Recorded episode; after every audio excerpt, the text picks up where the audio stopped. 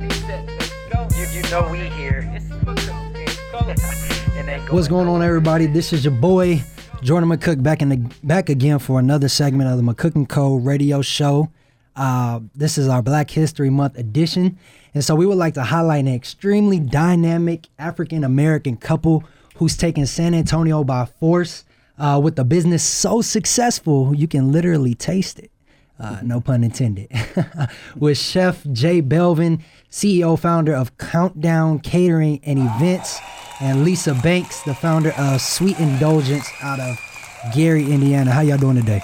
Doing good. Doing good. Man, y'all are y'all are awesome, man. Y'all are all over the city. If um if anybody, I mean, if you're on social media, you can find these people. They are just getting back down from Houston, Texas, where they were uh, one of the chefs chosen to uh, cater or to cook for. Uh, I saw y'all were doing like the Hall of Fame, uh, some of the Hall of Fame Yeah, players. some of the Hall of Fame players, um, different VIPs, yeah, um, pretty much all the sponsors. yeah. That's what was cooking for them. Man, y'all are, y'all are dope, man. I'm McCook and Co is all about an outward expression of an inward greatness.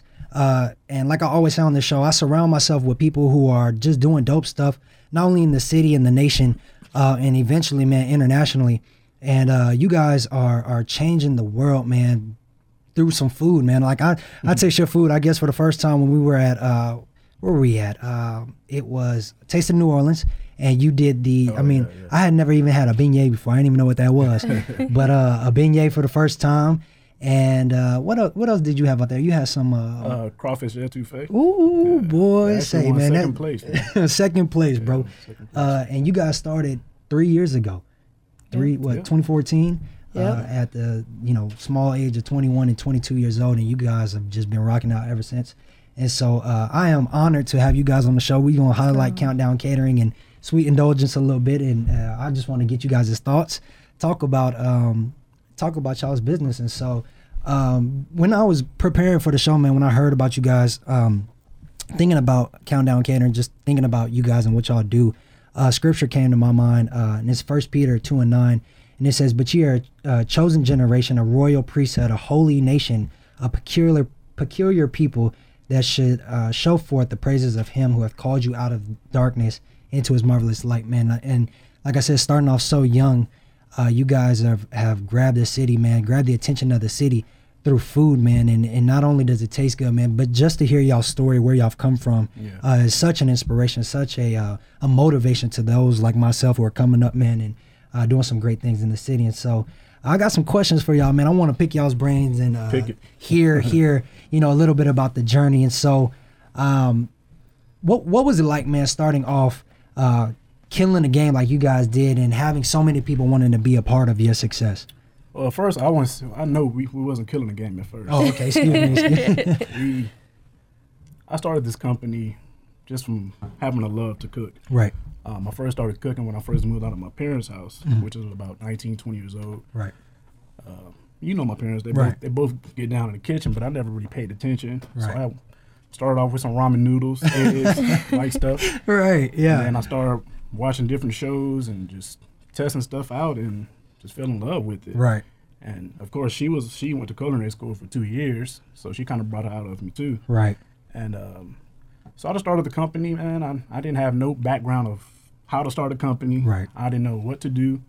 Um, I just read a lot of books. Right. Talked to my parents, talked to my dad, um, and just went from there, man. It was it was it was a lot of struggling. I Right. mean, there's still struggles like here and there, but that's part of growing a business. And you guys, you guys have recently become. I mean, it's it's official now. I mean, it, y'all are. This is your fiance, Yeah. and you guys are. I mean, your name will be eventually Belvin, and so I'm I'm sure it was a help, man, finding someone who was cooking already.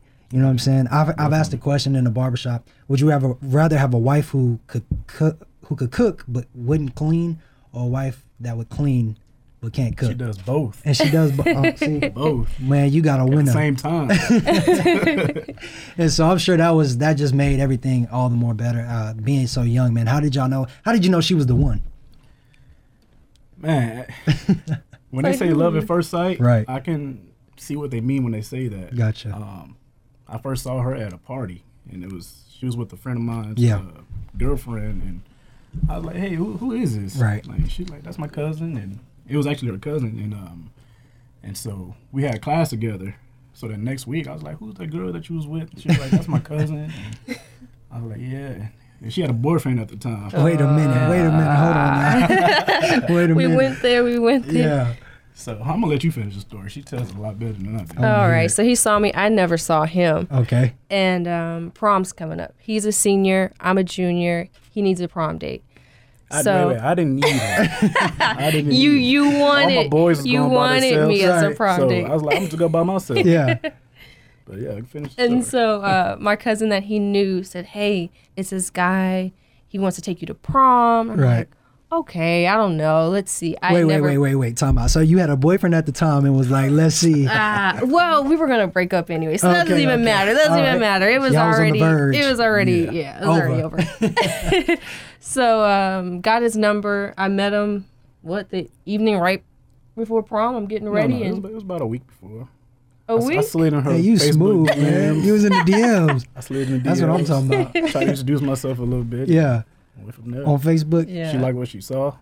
oh my gosh. That's what I so like, prom, man. prom it was. That's when That's the first time we we met. Yeah. met, like face to face. And years later, man, y'all are on a Six radio years, show together. and a half years later. Yeah. Man, that's beautiful, man. Tearing it up in the city, man. And uh, I mean, y'all have one of those storybooks. I mean, you know, tales of y'all's or journey, man, being together, bro. And it's it's phenomenal, man. I see y'all. Like I said, I've seen y'all everywhere, man. It's an honor to have y'all on my show, man. Just to get a glimpse into. Uh, I'm sure. I'm sure it's hard separating because y'all are business partners. Yeah. And so separating relationship, Mm-hmm. like yo, like I'm husband now, or you know what I mean. I'm, I gotta be this guy, and then it's like yo, I gotta be your boss as well, or we we gotta we gotta operate or occupy that space. You know what I mean together. So uh, I'm sure that's that's uh, not easy, but you guys are doing it, man. Like I said, y'all are engaged now. Can we get some hand claps for that? Y'all are engaged, and uh, y'all are doing some phenomenal things, man. So let me ask you another question, man. What do you tell those people who are constantly throwing money at you? At you both trying to invest, like yo, like I want a part of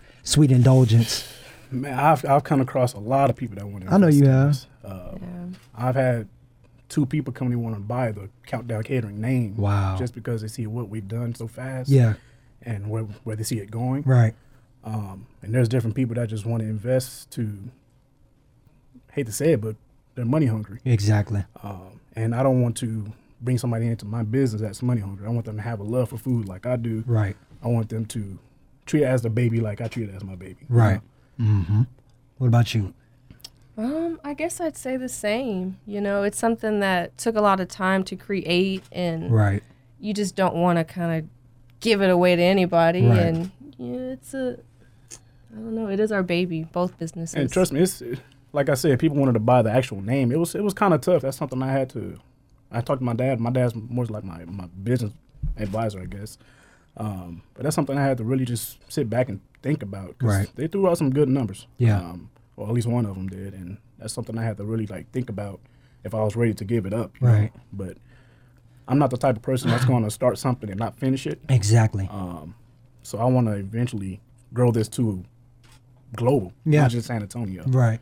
And like I said, man, with this being the the Black History Month edition of this, man, it's phenomenal to see.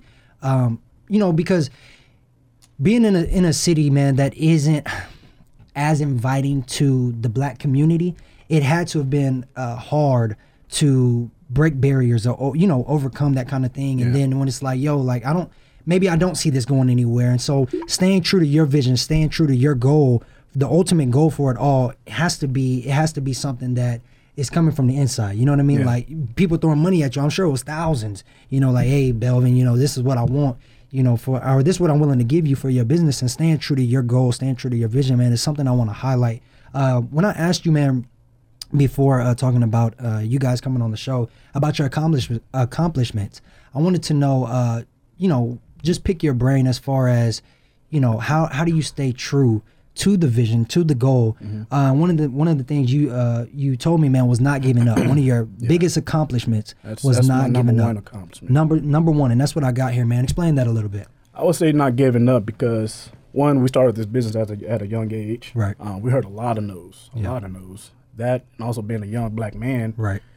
and me trying to, how can I put this? Trying to impress somebody at first sight Right. uh, was kind of tough for me. Yeah. Um, So hearing a lot of no's was was kind of discouraging Mm-hmm. at points. Um, and I mean, there's time. I mean, I've lost a lot just trying to keep this business Right. going. You know, Right. um, but not giving up to where we are now is Right. that's why I say it's my number one accomplishment. That's that's um, that's huge, man. And I know it even with uh, my cooking co, man. Just being real, you know, a lot of the times, um, you don't you feel like you don't have the support Yeah, or or yeah. that you need, and so a lot of like I said, a lot of that is having to come from reading your books, Yeah. uh, watching videos. I mean, uh, help me. You know what I mean? Your you know your fiance now, but I mean overcoming those those hurdles, those barriers, and there's no blueprint to success. Yeah. It's something that has to come, you know, from from the inside, and so not giving up is is definitely. And I heard you when uh, at um, next next level dimensions, uh, you were talking about that. Not uh, when you run, won the award, you were talking about not giving up and uh, overcoming those hurdles, those barriers, man. Uh, being young and black, um, and and taking a businessman from from nothing to something so fast, so rapidly, man, is not easy to do. And uh, we applaud you for it, man. We applaud you, uh, applaud you for it, man. You have given to me uh, some some advice, some some some help when when you know when I didn't know where to go. So that was and that that's was big. that's another reason why I don't give up too. yeah, Um, I want to be. I tell people this all the time. I want to be a example to other Right. young black men. Yeah. Sports, drugs. yeah, There's there's, other ways that you can make it in this Yeah. world. Um, so that me just giving advice to, like I gave you advice the other day. Yeah. There's, how can I put it? I just want to be a light yeah. to other people. And that's that's what I mean. That's huge. And you are, you are. You were like I said, you were just at the Super Bowl down there cooking for Hall of Famers, man. You, I mean, how much? I mean, it, it don't get no brighter than that, Yeah. you know. And so, um, what kind of food, man? What's your what's your favorite kind of food to to put on that on that grill, Uh, that skillet? I mean, me being from Louisiana, man, I love Cajun food. I love seafood. Yeah. Um, that's that's my specialty. Um, so I take what I grew up eating and put my own little twist to it, make Right. it look fancy and Yeah. stuff like that.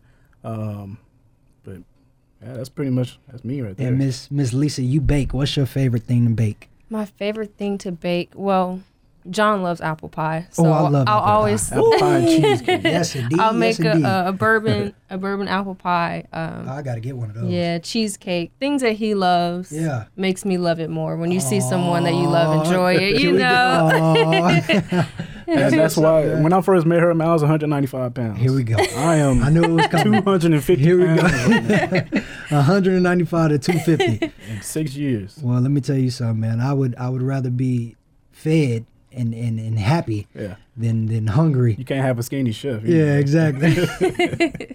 Your chef got to be big, man. At least I had uh, at Mr. Shout out to Mr. Kevin Pope, man, who's doing my video at his wedding. I uh, had some what what kind of cupcake was that? That was a it was a lemon. I think I did a lemon. uh, it was two of them. I had the other one. and a vanilla bean. Ooh, if y'all www.countdowncatering and events or just catering.com www.countdowncatering.com. dot com. Man, listen, if y'all want these people to cater at your next event, let me tell you something. That vanilla bean cupcake that I had was so good. Praise the Lord. Wait, wait a minute. Was so good. I, it just melted in your mouth. I ain't never had anything like it, man. These are these are Thank the best chefs I know in San Antonio, man, and and we got them here on the show. Uh, a couple more questions for you guys. Is it difficult, man, being a couple and working together? Oh yes. Yeah. you Yes. said I want to hear about it. Definitely like in the kitchen, man, I'm in my zone. Yeah, I'm a different person when I'm cooking. An man. animal. And and she knows that look. yeah, yeah, yeah. she knows that look when to move. She knows when to come help me. Right. I think we work pretty good together. Um, but yeah, it does get tough a lot of times. Yeah. Talk I think the it. hardest part is the separating the business from the relationship. Ah. And so to anybody out there, I think if you can get through that, Yeah. Then you have something real. Yeah. What What do you think it is? Like, what do you think it is as far as not being able to separate the two, or is John an animal, like he says he is? Like when it comes to you know business. Um, yes. I mean, long hours, long Gotcha. Yeah. on your feet, Yeah. tired. Yep. You know, it, And there's a lot of time. I mean, I do a lot. I, I do a lot of networking. Right. So there's a lot of times when I'm gone Yeah. and I won't see her because Mm-hmm. I'm out networking or Right. I'm here at this event, just trying to get my name out there more Right. and doing Most different def. stuff. So. Yeah. Have you guys uh, considered collaborating business under one name? Yeah, we pretty much do everything under one name already. Right. Um, Countdown Catering and Events is a LLC. Okay. Uh, Chef J Belvin and Sweet Indulgence is under that name. Gotcha. Um, so we're pretty much all one business. That's what's up. Have you guys? Uh, oh, let's see. What has been one of the greatest challenges you've seen coming up as a chef for both of you guys? I'll let you take this. one Oh, first. I'm trying to. I don't know. It's been a lot of challenges. I think um, sometimes feeling and seeing other competition out there and saying to yourself, "Am I good enough?" Yeah. yeah. You know, I think that's really hard. You have to have the confidence in yourself to know that you can do your best and Yeah. it can be the best. Right. Um, so that's a hard challenge. Just, I guess, keep going, encouraging yourself. I don't know. What do you think? What's Yeah, I would say because me going to the Super Bowl is just as an example. A lot of those people there went to culinary school. Right. Um, I didn't. I'm self-taught, Wow. so that was that was a challenge for me right there. Just trying to, I won't say keep up, but right. like you said, am I good enough? Right. Exactly. Um, do I deserve to be here? You Yep. know, Yep. I mean, there's a lot of different challenges, but I would say that's one of the main ones right there. And you were on. Uh, you made it to Fox Master Chef uh, season eight. Yeah. Man, what was that? What was that experience like? How did that Yeah. all come about? Man, actually, her best friend um, texted her what, maybe like a week before the do- the uh, audition in um, Austin, and she was like, "Master Chef's coming," and so I applied, whatever, and showed up to the audition in Austin. Got there at what, about Yeah, we you Eight applied like the the- day before or something, right? yeah, it was it was something real real close to the uh, audition date, but drove up to Austin, was there about eight hours, man. yeah. Um, so they broke us up into groups of hun- like uh, 35 people Wow. out of hundreds that showed up. Yeah. And I was the last group of the day. Wow. And so I had to impress, you know? yeah. So um, made it through the first round and then um, waited. There was a bunch of waiting that day. Waited, waited, waited, and then um, called, my, called out numbers. Called up, they called my number to make it to the next round. Passed that round, made it to the next round. Yeah. And then they said, if you don't hear from us unt- by November, that means you didn't make it. November, coming coming really close. Yeah. It was about October 28th, 29th. Yeah. Finally got that call. It's like, hey, you you've made it to L.A.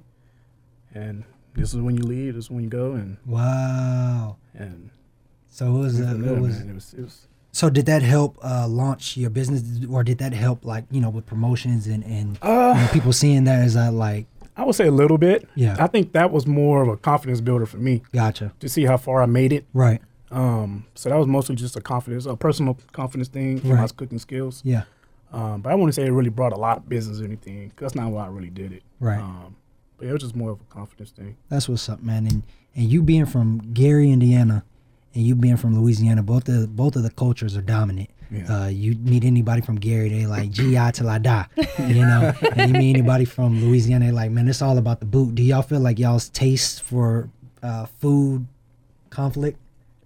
She well, said, yeah, They're, yeah, well, yeah. they're different. They're both Yeah, very different. different. Yeah. Um, we actually had Especially Thanksgiving. Thanksgiving. Yeah. What is we that both like? had Thanksgiving together, and their dressing has a little more spice to it. Oh, you know, some yeah, yeah. sausage, and mine is more that. It's more of a sweeter. type of- Yes. Okay. That's like my well, my mama made it like this. Well, my dad makes it like so we're this. always Right. comparing foods and how we grew up eating different things Yeah. and trying to bring it together to our taste. Let me ask you a question. Do you prefer sugar on your grits as opposed to salt and pepper? Not at all. No. I don't want no sugar. No my grits, sugar man. on the grits. You don't like sugar on your grits? No No. sugar on the grits. You like salt and pepper? butter. butter. I love a lot of butter and some Yeah. salt on my grits. and- Really? Yeah. We put a little secret ingredient in ours. So Really? Yeah. Yeah, I'm gonna have to try that, man. I've never had grits with salt and pepper. It just never. I've always put butter and sugar, and so I don't know what. Uh, I mean, then we I were mean, talking I've about tried it like that, but I prefer the salt and pepper. Do you like it with with sugar? It's, it's okay.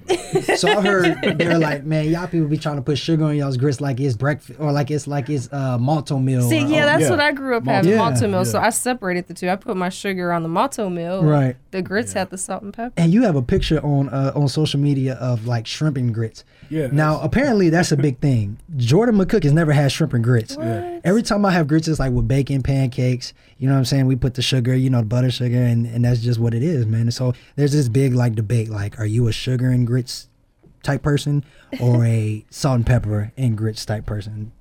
I don't know. I thought if you were from up north, you put uh, sugar in your grits. If you're from the south, you put salt and pepper.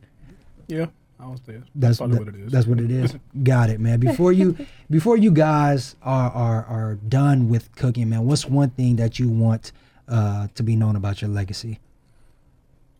I want to be the guy that that he was always positive. Right. He always he never gave up. He um he kept chasing those dreams. Yeah. I mean, because I do other businesses that's not cooking too. Right. So I just want to be known as that go getter, Yeah. um, the positive go getter. That's what's up. That way. Lisa, what about you? Um, I want to leave an impact as far as an inspiration for other girls and women. Yeah. Um, that you can have a business too. Right. Um, you can do your own thing and be successful. Right. Um, just I guess inspiring young women and girls out there. And y'all are, man. Y'all are. Y'all have no idea, man, the impact that y'all have, uh, that y'all have had. Uh, even like when I'm in the barbershop or you know visiting with different families, uh, I've heard them talk about you guys, and with y'all being so young, people look at y'all and it's like, how? You know what I mean? How are they doing it? They're tr- still trying to figure out how are they doing it, and how are they still accomplishing more and more. I mean, it was Or even why are they doing it? why? Yeah, where, From the haters. What is the why? what what where does it come from, man? I mean, with all the success, what is driving you to to be that? Oh man, I, I have a bunch of whys, but she's probably my number one why. Right. I, I want her to go without Yeah, um, that and my family, man. That's, that's that's probably my number one why. And also, like I said, I want to be a ins- inspiration Yeah. for other black young men. right. What about you? Your why? My why, I'm just that type of person. I don't want to give up. Right. Um, I have a, I guess, a mindset from a young age that you don't give up. You don't give up. You don't give up. You no matter what is going on in your life, right. you continue to keep pushing and going. And so I think that's what's driven me with the business and I you know, I, I can't give up. I have to keep going. I have something to prove. Right. And so And that's that- my That's why. that's key, man. So with that being said, what's next for Countdown Catering and events and Sweet Indulgence? Uh, we have a bunch of events that we have coming up. Uh, we have a bunch of weddings. We have a. Um, I'm going. We're going to be doing a, uh pop up restaurant Okay. at a restaurant here in San Antonio. Uh, that'll be really soon. Right. Um, us and a bunch of other chefs are going to be getting together to do a, uh cooking class. Right. Um, so we got a lot of stuff that's going to be very exciting, man. Just this year, everyone, I want to do a lot of giving back. Right. Um, I want to bring in more mentors because I went to speak at different schools before, and and I found out that there's kids that love to cook. Yeah. So I want to take in more mentors, uh, Right. mentees, I guess, Yeah. um, to mentor them how to the business side of food, um, how to prepare different stuff. So Right. we have a lot of different stuff coming up. Man, that's that's dope, man. And one thing I, I love to highlight on the show is, um, you know, like I said, our, our our slogan, man, is an outward expression of an inward greatness, and it's expressing that greatness that's on the inside in different ways. When I was coming up, the only thing we had was football. You know, and, and if I mean if football didn't work, you know, go to school and you probably didn't like to do that, Yeah. but or or become a rapper or something, you know, and um, or military. or military. Yeah. And it was it was like, man, what do I do if that's not the vein I want to be great through? Who else is doing what what you know, who else is giving me options? Yeah. You know, and so they see Jordan McCook, I mean, being a barber, I was laughed at. Like, oh, you a barber? You gonna be a barber? You're not going to, you know, the four year university or you know, whatever it may be, or you know, some friends already had it all laid out. You know, I'm going to the military. But one thing I love to highlight is is young uh, African Americans who are, you know, opening the options as to okay, you if you don't make it in football because I was what five five trying to go, you know, play uh, college college football, and it's like okay, that's not gonna work. And so something you don't need height in. How about you go cut some hair? You know what I'm saying? And you guys are opening the doors, man. And you know, I see my younger siblings or you know the young people that are looking up to me to say, hey, you know, JP and and and uh, or or Chef Jay Belvin You call my, my nickname. Chef Jay Belvin and Lisa are, are doing some, you know, are cooking. Why can't I do it? And there's a lot of people, unfortunately, you know, young kids who are struggling, man, who don't have a way out. Mm-hmm. You know what I mean? And and are do love to cook. You know, and are laughed at in their schools or laughed at, you know, uh, in their community. It's like you want to be a chef, but they see you, man. You're at the Super Bowl. You're on Fox, uh, or, you know, on, on, on Fox, Yeah. Master Chef or Lisa. You, I mean, the the the way you're able to create a design with with icing and all that kind of stuff is phenomenal. I went and looked up your stuff, and I'm like, yo, like as good as it looks, I wonder how like if I can get you know one of those I'm a cooking and Co cake or something. You know oh, what I mean? Yeah, like yeah, we can work that out. we can work that I out. I gotta bring out. I know you're doing some meal prepping as well, JP. You do some. Uh, I actually don't do meal prepping anymore. Wow. Um, I do in a lot of in-house cooking. That's Okay. my personal chef side. Yeah. So www.countdown catering, man. Is there one thing, anything else y'all want to leave with the people, man, for y'all go? I would say um, never give up on your dreams. Um, just keep chasing them. You're gonna have struggles, and that's part of growing. Countdown catering. What about you, Lisa? I'll just copy what he said. We can just go with that. I think that's perfect. All right, Countdown Catering and Sweet Indulgence, Miss Lisa Banks, who will soon be Belvin, and Chef Jay Belvin here with Countdown Catering. Thank you guys. Thank you. Thank Thank you. Let me say it once more before I go to the hook. This is the radio show of Jordan McCook. Yeah. Ready, set, go. You, you know we here. It's McCook. Let's go. It ain't going nowhere. Ready, go. Go. It's McCook. Let's go. Got a radio show. Yeah. Ready, set, go. You, you know we here. It's McCook. And we're back 9:30 a.m. The Answer McCook and Co. Radio Show. If you don't know, now you know. With our special edition of the of our show, man, Black History Month. Uh, we're here, sitting here, uh, with a phenomenal young man out of UTSA, uh, part of Men of Honor. Uh, my man Thomas Wilson. What's going on, bro? What's going on, everyone? Man, this dude is this dude is phenomenal. Not only is he a, a client of mine in the barbershop, um, where we've had many discussions concerning Black history. We talked about you know uh, uh, youth. We talked about uh, the you know generational gap, uh, bridging those gaps. Uh, we talked about uh, financial literacy. We talked about education, spirituality, all that kind of stuff. Man, he's a, a phenomenal young man, 21 years old, doing some some phenomenal things in the city. Um, very very educating. This is why I want to make sure I brought you on the show, man, uh, for this edition of the McCook and Co. Radio Show, so we can talk about uh, some some pros. Uh, I won't say pros and cons, but some some positives and negatives uh, within the Black community, man. That you that you were educated uh, educated on, and so um, uh, we asked you, man, before we went to the break, man. What who is your favorite uh, uh, African American in history?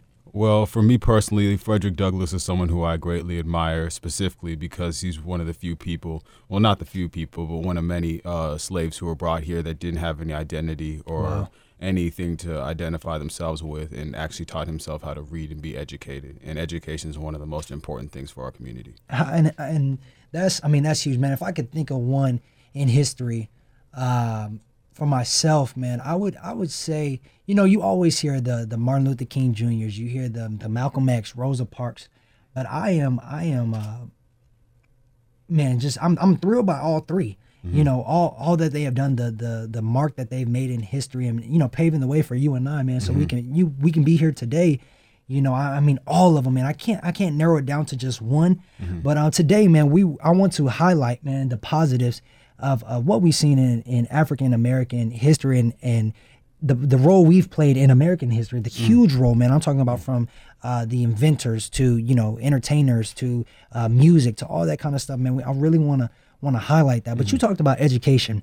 Um, what are, what is uh, some challenges that you feel like we faced uh, in the Black community uh, as far as being educated on on anything? Well, for our education, the first thing that has to be recognized is that our school systems have sanitized a lot of our history. Mm-hmm. So the achievements of our ancestors are kind of, you know, swept under the rug and not acknowledged. So for true progress to be made, there has to be an acknowledgement of our history. Right. And so it's not all negative, and I think that's what people have to really acknowledge is that, you know, through addressing the negatives, we can really make a better emphasis on focusing on what we can do better.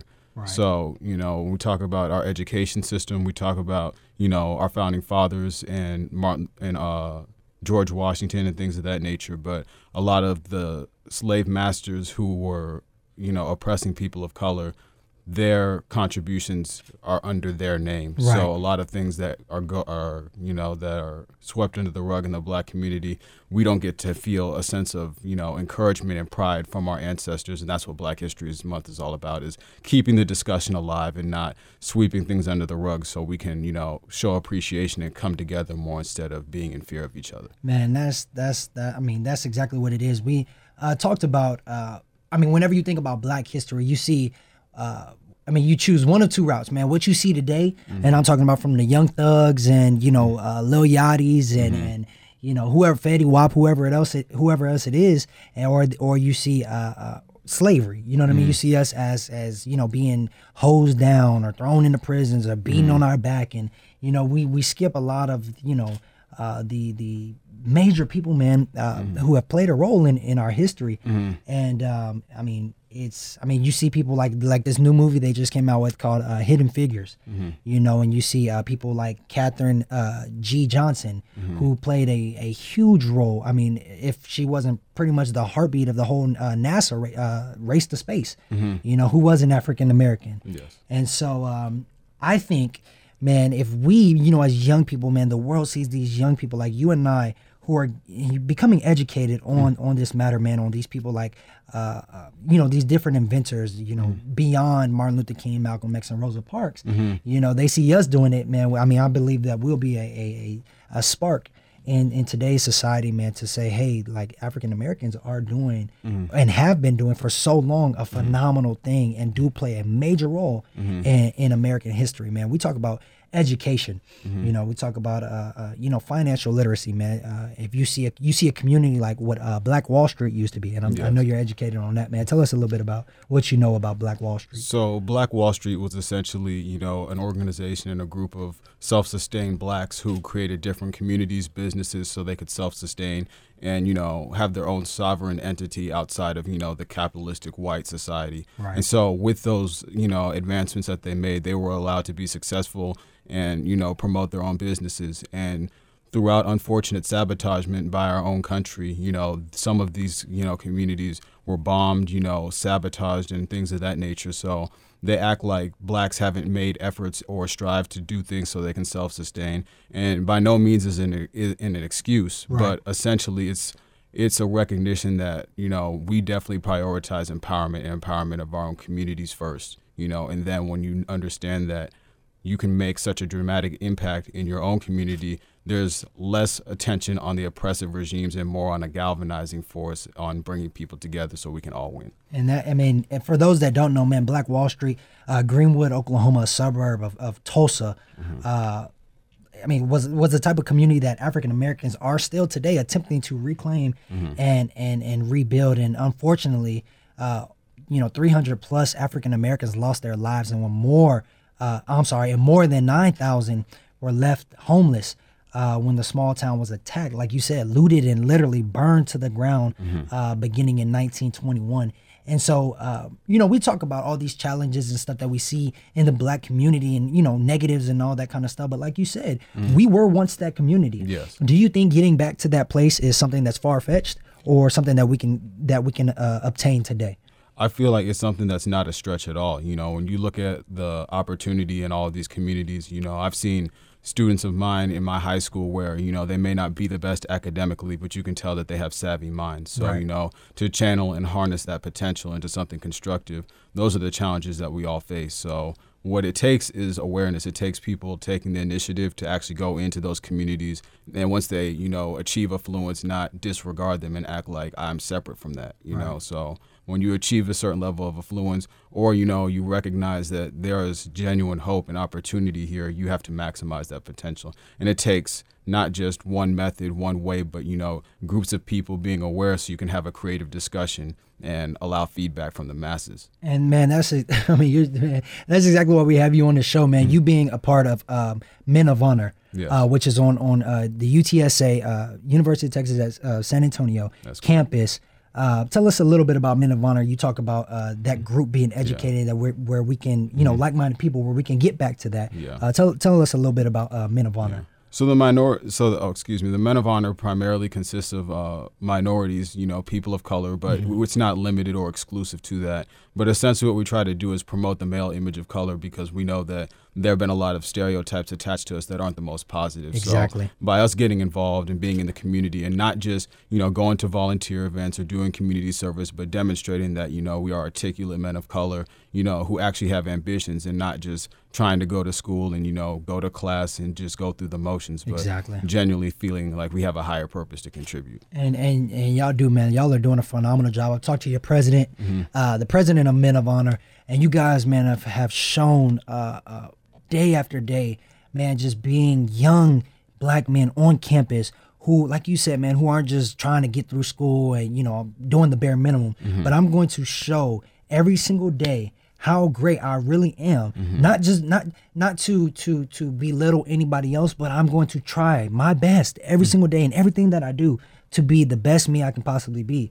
And because the the stereotype that most or young black men get is we're uneducated, uh, Lazy. we're lazy, right? Uh, uh, we're thrown into prisons. Yeah. You know what I mean? And and you know that's all. I mean, or we're we uh, if we're not, uh, you know, if we're not supposed to be on stage rapping or you know fiddling with mics, you know, we mm. got to be dribbling a ball or running up and down the field. Mm-hmm. And so what I appreciate about Men of Honor is you guys show something different. Mm-hmm. You guys show something educated. You guys show something like that that is that is positive. That's another route. Mm-hmm. And and I can appreciate that man who are educated on on you know the like I said, the positives and negatives mm-hmm. uh, within the black community, man. And so we and we've talked about that, man. Mm-hmm. Changing what what is it going to take to change even our generation, man? You with you being 21 years old, mm-hmm. I'm 21 years old. What do you think it's going to take? And I'm talking about African American males. Uh, you know, what do you think it's going to take in order to to to impart change to our generation? I think the biggest thing you can do, and from my personal experiences, you have to appeal to people's emotions. I wasn't as passionate about discovering my history and uncovering the truth and a lot of lies that I've been told until I was presented with information that resonated with how I felt Right. emotionally. So you have to wake people up and get them pissed off first, essentially. So.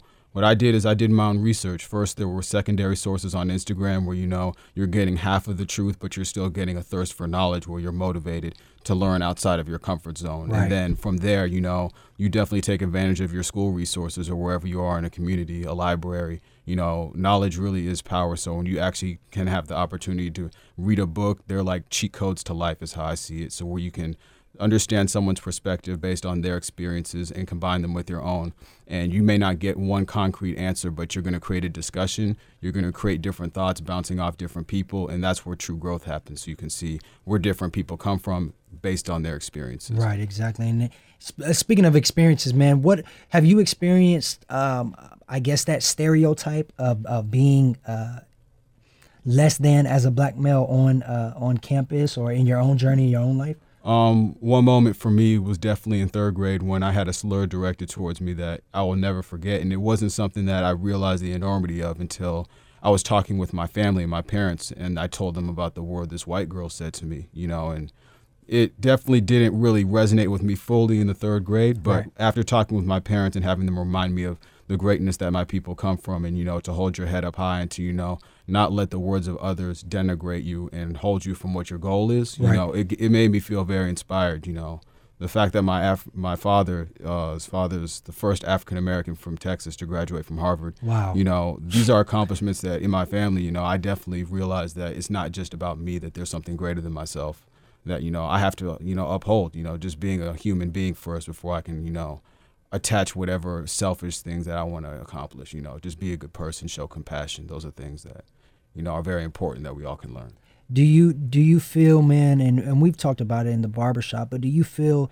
You know, you hear a lot of people say, you know, oh, y'all think y'all are better than us, or mm-hmm. y'all, you know, feel like y'all are superior to every other race. Do you mm-hmm. feel a sense of superiority uh, to other races, or do you feel like it's just excellence that you know we're just birthed with, and that's mm-hmm. what we have to be? Yeah, I wouldn't say it's you know an overwhelming feeling of superiority, but there is a certain level of pride that's felt when you know There that you go. your group has been targeted more than others, has faced a lot more adversity than specific groups, but yet you guys still prosper and we still triumph over these adversities that face us. And that's where you wouldn't necessarily feel better than someone, but you know, if you're running a race and you have 16 more hurdles than someone and they only have one, you know, you recognize that what I've done feels a lot more significant. Man, so phenomenal man. Mm-hmm. I'm, I'm i'm blown away bro. Yeah. and this is what i this is what i this was my goal man for uh, this segment of the mccook and co radio show man just to bring an awareness man of, mm-hmm. of and and you know to people who who may say you know racism or you know that kind of stuff doesn't exist mm-hmm. anymore you know or or this the feeling of uh, being inferior to the rest of the nation. Uh, you know y- you know we've given y'all access to i mean y'all's president is black you know but there's still some stuff some underlying stuff or s- uh, systemic racism and stuff like that that still exists that still goes on that unfortunately me and you you know have have been uh, uh, victims of. Yeah. um you know, and like you said, over overcoming those hurdles, those barriers have mm-hmm. not always been easy. Or they can see somebody like you and be like, "Man, you're still young, man. You don't deal with it, or you mm-hmm. haven't gone through, you know." Or um, thi- this happened to your ancestors a long time ago. Why do you still feel that emotional, mm-hmm. you know, uh, a connection to them? And you know, get over it. But um, that pride, that pride that you talk about, man, is is is is key. You know, for our generation to realize, man, and, and unless there are people like you who are who are you know, bringing awareness to this, who else are we gonna have? Exactly. You yeah. know, who who else are we gonna have? Go for it. And that's why, you know, everybody can take the initiative to use whatever platform they have. When I was at a protest rally downtown in San Antonio, a lot of the leaders galvanizing us in the protest were encouraging us that no matter how small your voice is, you know, if you reach one person and get them to think differently, you know, you're already creating someone to have different thoughts of their own. And Right. when they get it presented with others, you get feedback and discussion. And it's not going to create one answer, but it's going to get people to at least relate with one another and see where people come from. Yeah. What do you what do you have to what do you think, man, about that awakening? Mm-hmm. You know, uh, you hear a lot of people in the black community talking about, you know, you know, it's time to wake up. Right. What do you think that is? What do you think that awakening is? I think it's to recognize that a lot of the lies we've been told, you know, don't doesn't have to be an excuse for us to not progress from being in a position that we're at. So it takes that recognition for us that you know we have a sanitized history that doesn't glorify our leaders, that doesn't recognize a lot of our accomplishments, but with that, that is where true awareness begins. When you realize that what you've been fed, you can't just take it as fact and as gospel. It has to be something where you critically think and you look towards how can this be reformed or changed, and not just how we can, you know, imp- just like make minimal adjustments, but you know, a full, I would say, reform. I mean, revolution. You know, there's a lot that in our history kind of goes unnoticed, I would say, you know, where you look at the transitions from segregation and the civil rights movement to mass incarceration, where there are a lot of minorities that are greatly targeted versus other groups, Right. along with gentrification. You know, these are things that masses need to be aware of, where, you know, there are certain platforms that other groups have the privileges of benefiting from, where other groups get subjugated, you know, against. So, I mean, there's no real one answer, like I'm saying. I'm not trying to, you know, sound wishy-washy or anything like that but there's definitely you know aspects in our history that go unnoticed and for us to be in a community to have people of color educate people of color on these issues so there is less bias those are some solutions that can you know greatly impact the future And you talked about uh, you talked about mass incarceration Mm-hmm. uh, after watching the the documentary uh, 13th, Yes. uh, which was a phenomenal documentary by the Mm-hmm. way, man, was phenomenal um, and educating their people. Do you do you feel some kind of emotional uh, attachment Mm. to what is being done uh, or has been done to our people? Yeah, I mean, I definitely do. You know, when you look at it, it's like, you know, people will be like, oh, it's the system. It's not, you know, these white people or they're my ancestors or my fathers. I can't attach to that when you are still benefiting from the economic privileges that they've put in place. Right. So when you look at the laws and the policies that are created, they're all based off of who has the money, who has the influence. And when you have that economic backing from generations prior, automatically you feel a sense of entitlement and you have the privilege of ignoring what the other groups don't have and don't have the benefit of being or having those privileges. So, you know, those things definitely are sensitive for me. You know, it's something that, you know, you can definitely easily get your head down about those things. Right. But when you have an awareness level, when you know you can think for yourself and you can't take everyone's what they're saying as the truth, then you know you feel a certain level of comfort and an obligation to enlighten others and to you know not just limit yourself to being like, hey, I'm just gonna you know research that and take it as truth. You know, you take the extra initiative to really look into it. Yeah, and I mean, and that's that's that's key, man. That, that's what I mm. feel like it's all about. And like you said, there's no one answer. Yeah. You know, to to the problem. Mm. Ultimately, the system Yeah. itself mm. is. You know, you hear people say, "Oh, it's corrupt" and all this kind of stuff, but I mean, it wasn't designed to protect us, and it definitely wasn't designed for us. Mm-hmm. And the amount of adversity that we've overcome mm-hmm. year after year after year, and still remaining relevant. I mean, not a, a people that are just washed away and done away with, and our voice is still. I mean, though it may be small, our voice is still being heard, man, which is is is key. You know, we've and like I said, me and you have had many many of talks uh, in the barbershop concerning these is, uh, issues.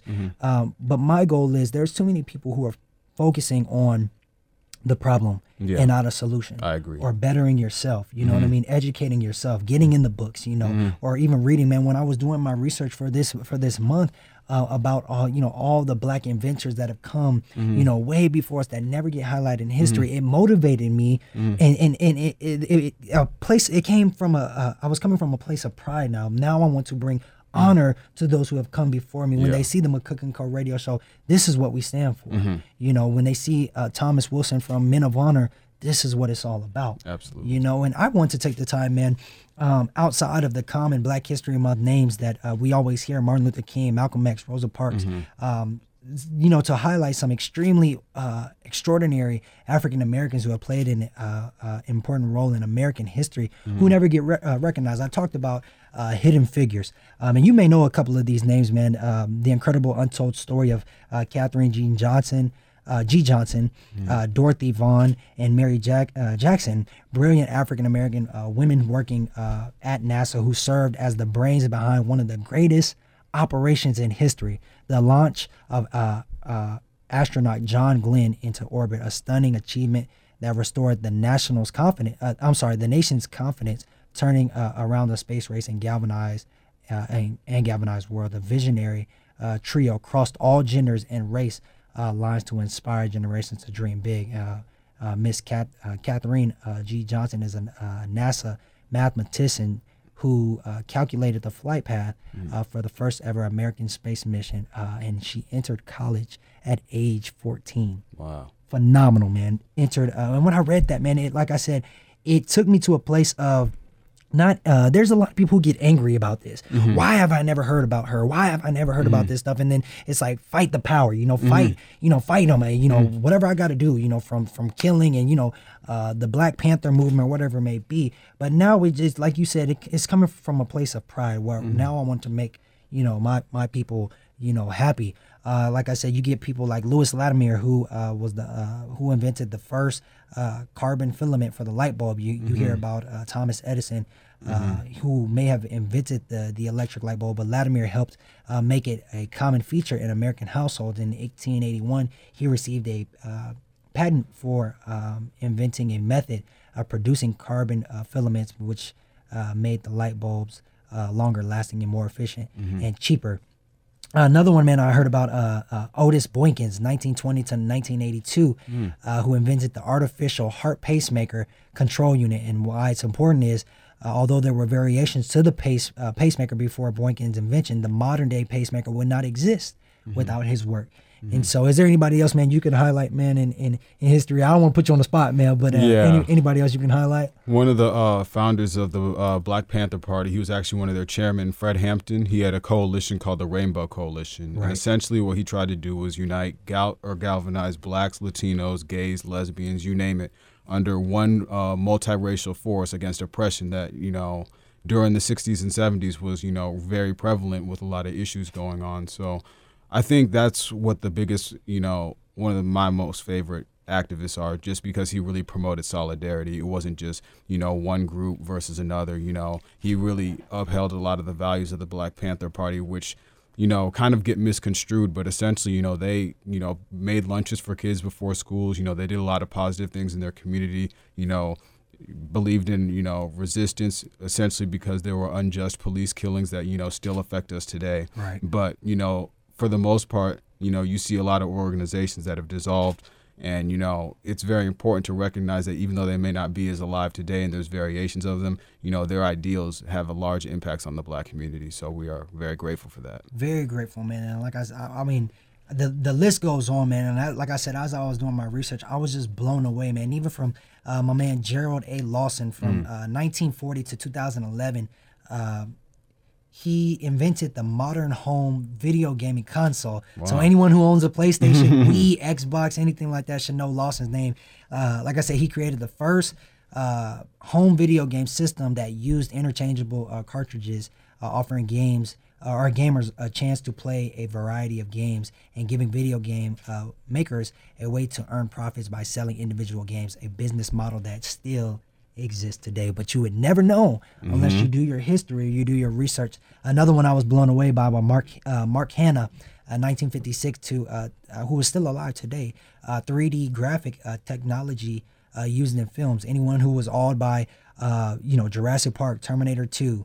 Um, this, I mean, should thank Chicago native Marc Hannah, the computer scientist, is one of the founders in 1982 of a software firm, uh, Silicon Graphics, now uh, SGI, where the special effects genius developed 3D graphic uh, graphics technology that would be used in many Hollywood films, and like I said, even today, man. And so, I am, I am, I am thrilled to to be a part of a heritage, uh, or to come from a heritage, man, of people who who have been oppressed um, for so long, but are but still managed to hold on to the greatness, man, and, and all the way into present present day, man. Uh, you see, I, I'm awed by what Maya Angelou has done, mm-hmm. and and um, even what uh, Denzel Washington is doing today, uh, becoming now a producer and making way uh, for for young actors to have those lead roles, uh, which he wasn't, which he didn't have access to uh, growing up. And so when people see McCook and Co. Radio Show, when y'all see us on YouTube or y'all following us, man, listening to us on SoundCloud or 9:30 a.m. The Answer, just know, man, we plan, we have every intention. Or you see Mr. Thomas Wilson, man, from Men of Honor. uh, when you see us, man, we have every intention to ca- carry on that legacy. Um, and and I have a question, man. What I asked Mr. Belvin on the first uh, half of the show, man, but I want to ask you, man, what is one thing, and we- and real quick, that you want people to to know or hear about Thomas or your legacy, man, going on out? Uh, one thing about me is I'm a 21 year old communication major. Um, there's a lot that I've learned on my spiritual journey as far as, you know, uncovering the history of my ancestors and learning more about the oppressors that still affect this country today and know that we haven't truly achieved our ultimate goal. But I'm very inspired. I know that even when it's a big mountain to climb, if you reach one person and get them to think differently, you can really change the world. Mr. Thomas Wilson, man, thank you so much, man, for being part of the show. Absolutely. Let me say it once more before I go to the hook. This is the radio show of Jordan McCook. Yeah. Ready, set, go. You, you know we here. It's McCook. It's It ain't going nowhere.